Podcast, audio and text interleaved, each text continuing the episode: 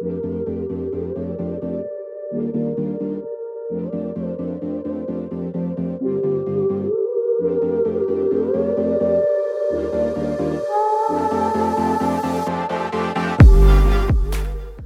to the second season of Alternative Parenting Podcast, where we learn how to guide our kids to find their own path while supporting them in cultivating traits that will empower them to live a life of fulfillment, meaning, and satisfaction.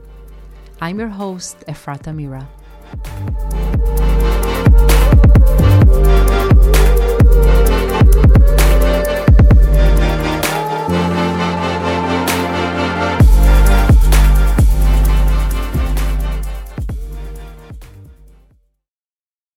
Hello, everyone. I'm happy to be here for the first episode. Today, I will be talking about why connection is our best resource in parenting. Decades ago, before we started living in this modern world where we are disconnected from nature and isolated in our own core family without a supportive community, parenting came naturally. We were more attuned to our instincts on how to parent. Children followed their parents and community norms. Research shows that children's essential needs were being met. Today, we lost connection with our primary instinct to parent, and many of us seek outside of ourselves for answers on how to parent. What is right or wrong? What is the parent's role in a child's life? What are tools parents can use in order to get a child to follow their lead? The way I see it is that there is no one right way to parent. There is no one set of rules that you will follow and everything will just fall into place. And there are no magic tools that will help you in any parenting struggle. But there is one principle that you can always follow when you are facing a challenge. That principle is connection is the priority. I want to talk about the most foundational truth and the most basic thing to understand about parenting. Yet, in many parenting books or guides, you won't find a word about it. And that simple truth is that connection with our children is the first and foremost thing to work on as parents.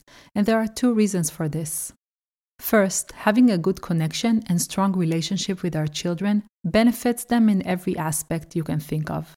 Second, connection gives us the power to impact our children and have influence over their lives. That means that at the end of the day, parenting becomes easier. The connection I'm talking about is creating a secure attachment. And what that means is that we create a relationship with our children that gives them a deep sense of security in themselves, in relationships, and in the world in general. This is the foundation to building a successful, joyful, and fulfilling life. The lessons that our children learn in the home are the ones that they will carry with them all of their lifetime.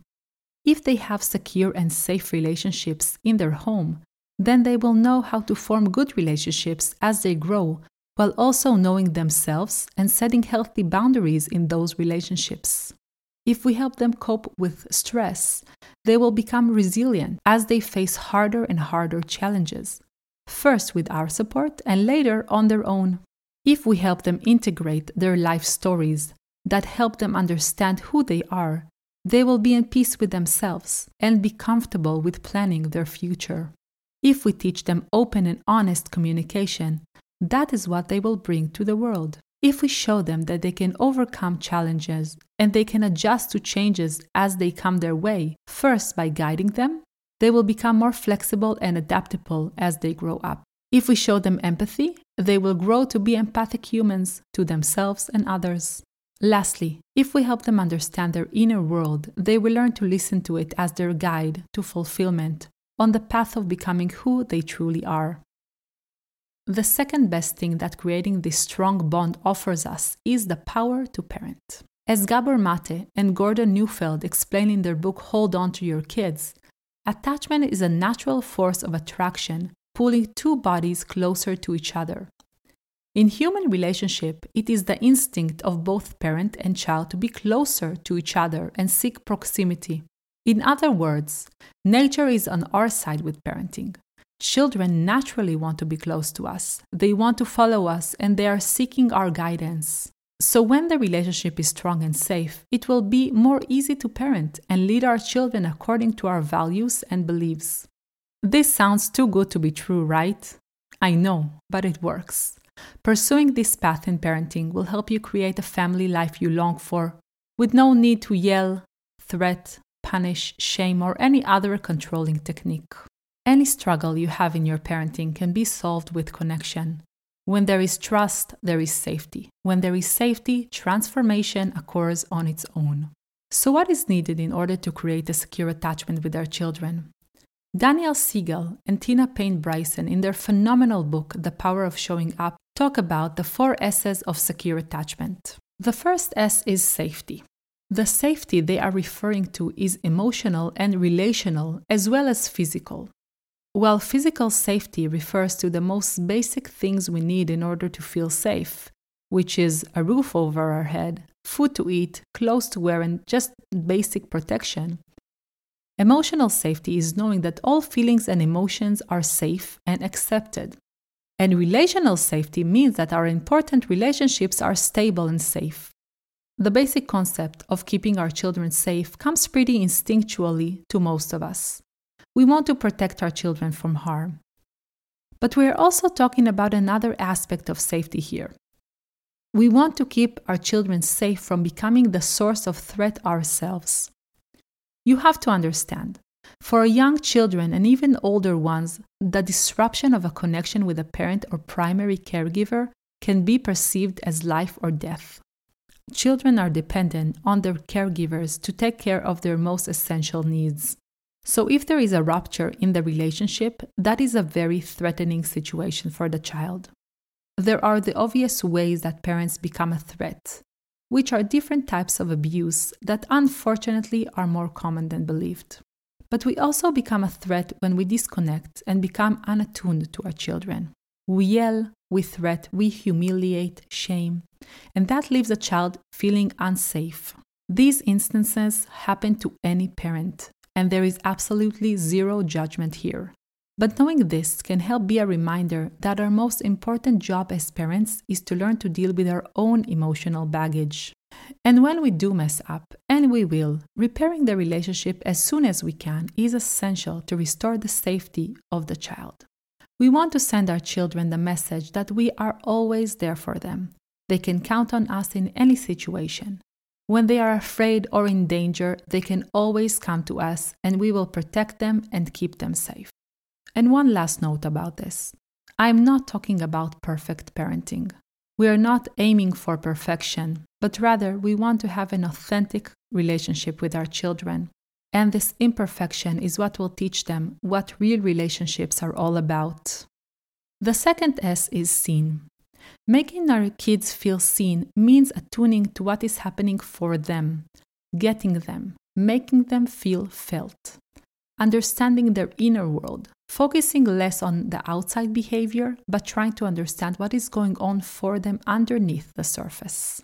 Seeing our children for who they really are and not through our lens of fears, desires, or comparison to others. Seeing them means coming from a place of curiosity and remembering that every behavior is a reflection of the child's inner state.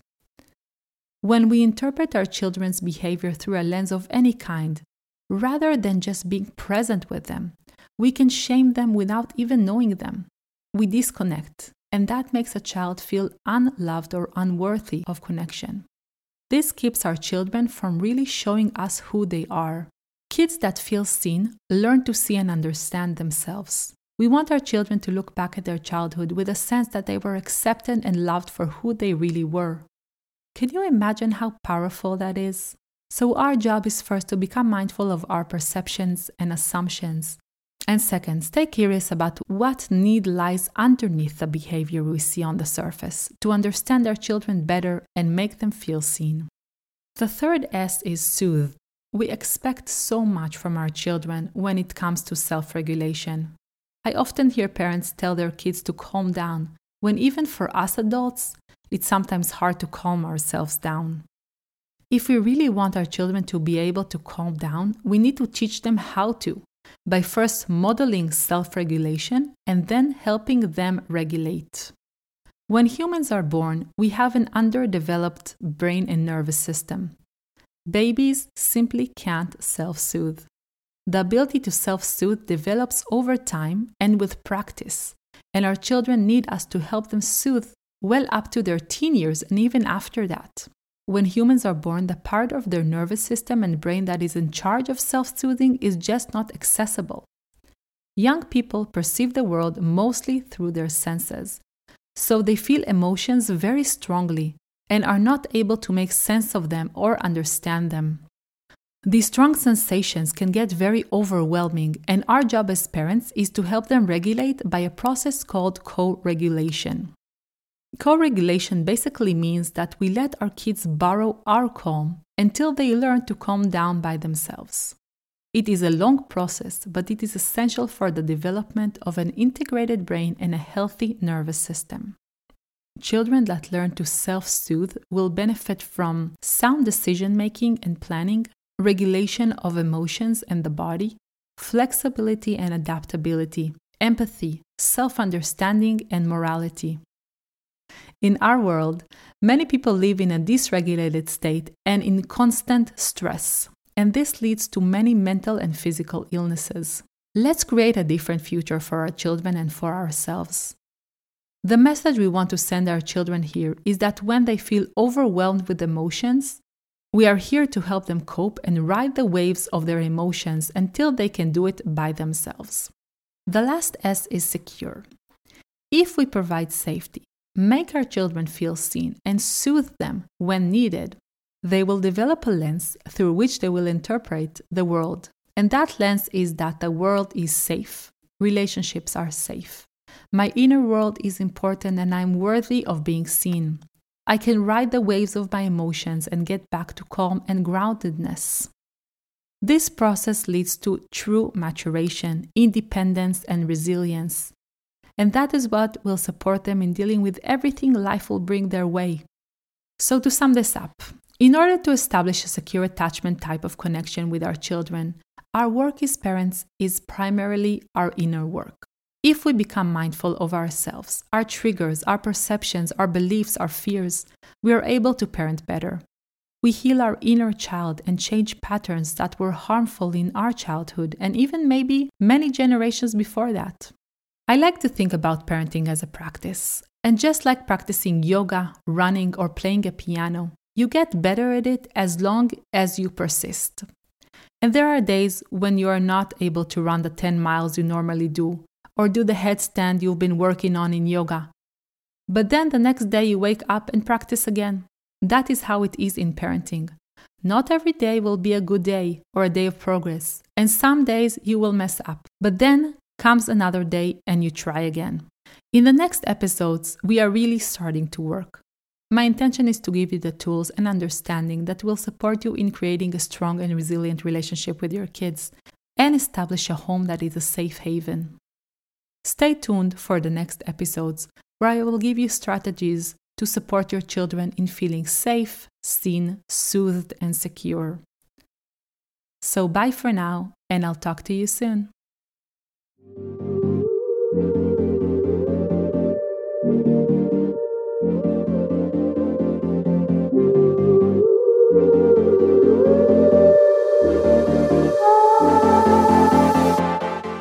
I hope you enjoyed this episode and was inspired to make small shifts in your parenting that will support your kids to bring forth their full potential while living a life of ease and well being. To support this show, please make sure to subscribe and rate the show. Leaving a comment can be very helpful in promoting the show on the podcast platform. If you think that this can benefit other parents, please share this podcast with them. I invite you also to follow my Instagram account, Alternative Parenting Coach, and join my private Facebook group, Alternative Parenting, where I would love to hear your thoughts about the episode, what you learned, what inspired you, or what you didn't agree with. Your feedback is extremely valuable to me as we are all in this process together, living, learning, and evolving. Thank you again, and I'll talk to you soon.